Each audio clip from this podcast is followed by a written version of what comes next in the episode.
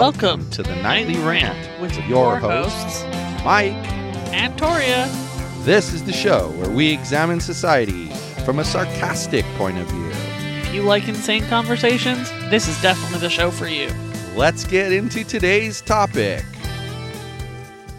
So Yogi over here has been in kind of a grumpy mood today, and Towards you. partially yesterday as well. But he's just been kind of grumpy in general. He hasn't gotten sharky. He hasn't done any of his normal behaviors that he does um, as the yacht dog. Well, until about 10 minutes ago, when he decided he was going to leap up on my legs and chew his rhinoceros at me, Yeah, which I don't know what happened But- to. Did he give up? Oh, he gave up. he's um, been kind of grumpy, but it's also been rainy. And I wonder if the weather is affecting him that way. Well, you know, he hates the rain, so it's possible. You know, And we've been really busy and not giving him a lot of attention, so. yeah, we had a busy weekend. So, you know what? How we talked about Canada has legalized marijuana countrywide. Yes. All the Well- marijuana. I guess they're concerned about marijuana impaired drivers, I'm sure it's marijuana and regularly impaired drivers. Has but they're but they're concerned about an addition to the marijuana impaired drivers. And so there's this commentary, which I assume is like an op-ed piece from the global the global news in Canada, and it says commentary: Canada's new impaired driving law goes way too far. Now, you send this to me. I see this headline and I'm like, well, that's juicy. I need to dig into this a little deeper. It's like, wow, they're thinking something went too far. And then it says there is growing concern about sweeping new police powers when it comes to impaired driving and where breath tests can be detected, de- conducted. So they tell you, this is the crazy part. And I, I, I'm reading this to you because I don't think describing what I understand it to be does it any justice. This was kind well, of unbelievable. this was well written, and by well written, I mean it kind of kept the emotion out of it. I wouldn't be able to do that. So well, he's just like these facts. These facts right here. These facts right here are shit. I'm just going to read this to you. Imagine the scenario. You've come home after a long, stressful day and head straight for your refrigerator or liquor cabinet and knock back a few beers or whiskeys over the next hour or two to calm your nerves. Suddenly, there's a knock at the door. It's the police saying they'd received a complaint about an erratic driver and they wanted you to blow into a breathalyzer. What would your reaction be? Outrage? Bewilderment? Combination of the two? Well, all of that may quickly evolve into dread once you realize that a positive reading on the breathalyzer could mean arrest and a charge of impaired driving laid, even though your impairment came after your driving and not the other way around. Did you hear what I just read you? I've never sent you something more offensive. I think. You're right. And you've sent me some offensive things. I know. I'm the master of finding the most offensive pieces of news. And it says, Does all of this sound far fetched? Sadly, it's not. In fact, it's the new legal reality in Canada. Is it in all of Canada? Yeah, So it's an RCMP enforceable. yeah. And it says right here this is all a part of the overhaul of Canada's impaired driving laws that federal government ushered in alongside the legislation legalization of cannabis. Changes took effect last month. Now police can compel a motorist to blow into a breathalyzer at any time. So do you still like the uh, DUI checkpoints? Well, if you're actively driving, then they should be able to fuck you up. And you're drunk. Maybe, maybe they come after you after the fact because you match the description of somebody and they come to your house and they make you blow into a breathalyzer and you've had two beers since you got Dude, home. I think if you're not driving, that them being able to give you a blood breathalyzer is just fucking bullshit. Especially if you're in your house. And that's exactly what I this know. is saying. But I don't think DUI checkpoints are bullshit. We've talked But about it, this but it comes down to if you didn't have the checkpoint, they wouldn't see the person and they wouldn't have come and harassed them at their home. but they're going to stop you in the checkpoint, dingus. So they'll catch you right then if you've been drinking. You didn't get my you didn't catch anything I said to you. You come home. You didn't drink. After they see you, you come home. Later, they get a, a complaint about something, and they go, "Oh my god, that was that person that drove that car. What was that license number again?" And then they look back in their computer history, and they're like, "That was the one right there. That's the one." And they click on it, and they find your name, and they come to the house, and they're like, "And you've had two beers now. You've been home for an hour. You've had two beers." Feel like your story is really far. got to blow in here. Well, it's the same story as this. No, it's not. You're saying they're profiling somebody from a checkpoint. That's the part I think is far fetched. Okay, I see it all the time. I know who that You- guy is. Don't live in Canada. So, I don't think their police are like the police here. Neither Well, do. guess what? We're going to say they are. Feels kind of fascisty right now. Yeah, it's kind of. I- don't know how. I, well, I do know how I would react to this. I mean, it's so simple to me. When your rights are being infringed upon, it's really simple for me.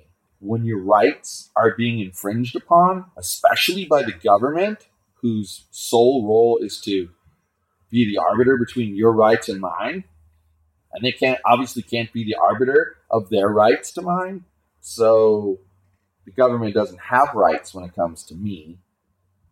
Uh huh. So, why are they allowed to step all over your rights like that? They shouldn't be.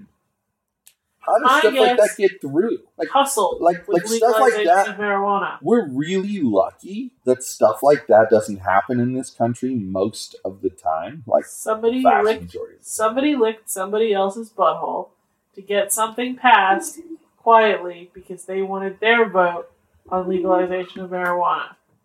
And so their vote was give the police so much power and authority that the that if you smoke, you better damn well stay home because if you get caught, you're busted. Here's what will happen.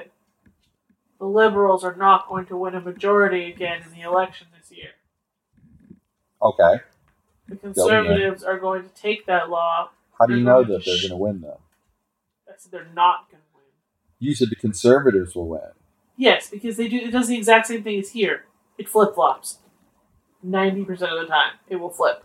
Especially if the prime minister has been, um, I don't know, bashed quite as much as Trudeau has. There are people driving across Canada to protest at Parliament. Really? That's how mad Canadians are really? at Justin Trudeau. Yes. Over just issues in general or something specific? They feel like he's completely neglected Western Canada the entire time he's been Prime Minister. And that's not surprising. That's what happens when liberals get elected in Canada. They completely neglect the rednecks. Poor redneck. well, in reality, that's kind of what happens here when liberals are in charge. Right, California and New York get all the attention and everybody else gets shit on. That's, and the opposite happens when the opposite party's in power. And it's it's it's less bad when the conservatives are in power. Pretty much only Ontario gets dumped on. Quebec always gets dumped on because they hate everybody and they treat everybody like garbage. I was just sitting here thinking that, like, from that perspective, the political world there and the political world here are very, very similar. Yeah. But the leaders are very much, their power is very much tied to the power of whatever party they belong to. The leaders in Canada have exponentially less power than the leader here. And I don't think that's a bad thing. How do you figure? They don't, they can't, I don't know, what's it called? They can't make executive orders. Their party can overthrow them. That's what I just said. Their power is strictly related to their party, meaning Yeah. their party can give them as much power as they want or take it away when they want, but they're tied to that party They, specifically, have exponentially less power. because the party can just decide, you know what, you're not the dude for the job. we don't like what you're doing. You're out of here. Which means really the party is what rules, not the person. Because if that wasn't the case, it would be more like here, where just because the party doesn't like you doesn't mean that, like, every Republican could get together and be like, I don't like Donald Trump. right, But that doesn't mean he's definitely going to get removed. right, And that's different there. exactly. It's a little bit more effective. So if Justin Trudeau had been a complete fucking knob from the day he got into where prime minister's office, the Liberal Party could have been like, "Nope, we're all voting. You die now." Just kidding. They don't actually kill them. They just. Then how do they pick the, his successor? They vote. Do you remember when Kevin O'Leary was running for the leader of the Who Conservative votes? Party? People? No. Parliament? The members of the Conservative Party are members of the Liberal Party. That's the part that kind of fucked up because I have no idea what it takes to become one of those people. They So should be letting everybody vote if they're going to vote. No, that would make it like here. Well, that's why I think it's right. Well, Why should it ha- Why should a group, certain group of people, be removed from the decision making process about the leader of their country, just because the leader of their country is a certain party and they're not? you let the Buena Park City Council pick the mayor for you from their people. But the mayor's just a figurehead. So Mayor is the prime shit. minister. then why is everything about how um, Prime Minister Trudeau has to negotiate with the Orange Wonder? He doesn't do diddly squat. He is a figurehead. He is the the. You know, I travel here to shake hands on behalf Can of Canada. That's can it. we can we stick with what we've learned about like answering questions? That wasn't an answer to my question. I understand you say he's a figurehead, but my question in response to you originally saying, because now you've said it twice that he's a figurehead, was why do you say that he's just a figurehead when they talk about how he has to come negotiate with the orange guy? And you know what? That means that two leaders of, of a country are negotiating, not the whole parliament against one leader. Explain that. He comes to shake hands and take pictures and gather notes that he takes back to his party so they can make decisions. It's like Interesting. the chairman of a board of directors. So that means that the media puts out a fake story about that. Not really. Sure, they do. They say he makes the decision. He doesn't make any decisions. That he is the Canadian equivalent of the president. And if that's the case, that he doesn't make the decisions, he's not the Canadian equivalent of the president. Okay then. We'll go with that. That's crazy. But what I also notice is you haven't really convinced me. I'm kind of still middle of the road on your on this idea that you're talking about. What idea that I was talking This about. Canadian like, system being better than the American system. I'm kind of still middle of the road on that because you haven't convinced me, first of all, that it's even a good system. Because I know ours sucks. But you haven't even convinced me that it's a good system. uh-huh. And number two, you haven't convinced me that the other one can't be fixed with a slight tweak. So I'm kind of stuck in the middle. Like, okay, your way seems viable, but then I can see ways to make our way viable too. So what makes your way better? Well, then you tell me, oh, well, your your prime minister is just a figurehead and he doesn't really get to do squat. Well, the media goes around and says, oh, well, he's the leader. He's Because exactly he's like the the president. figurehead. But but that's not really what. If they said he's the figurehead, you know what a different opinion people would have. You just changed my opinion of him completely.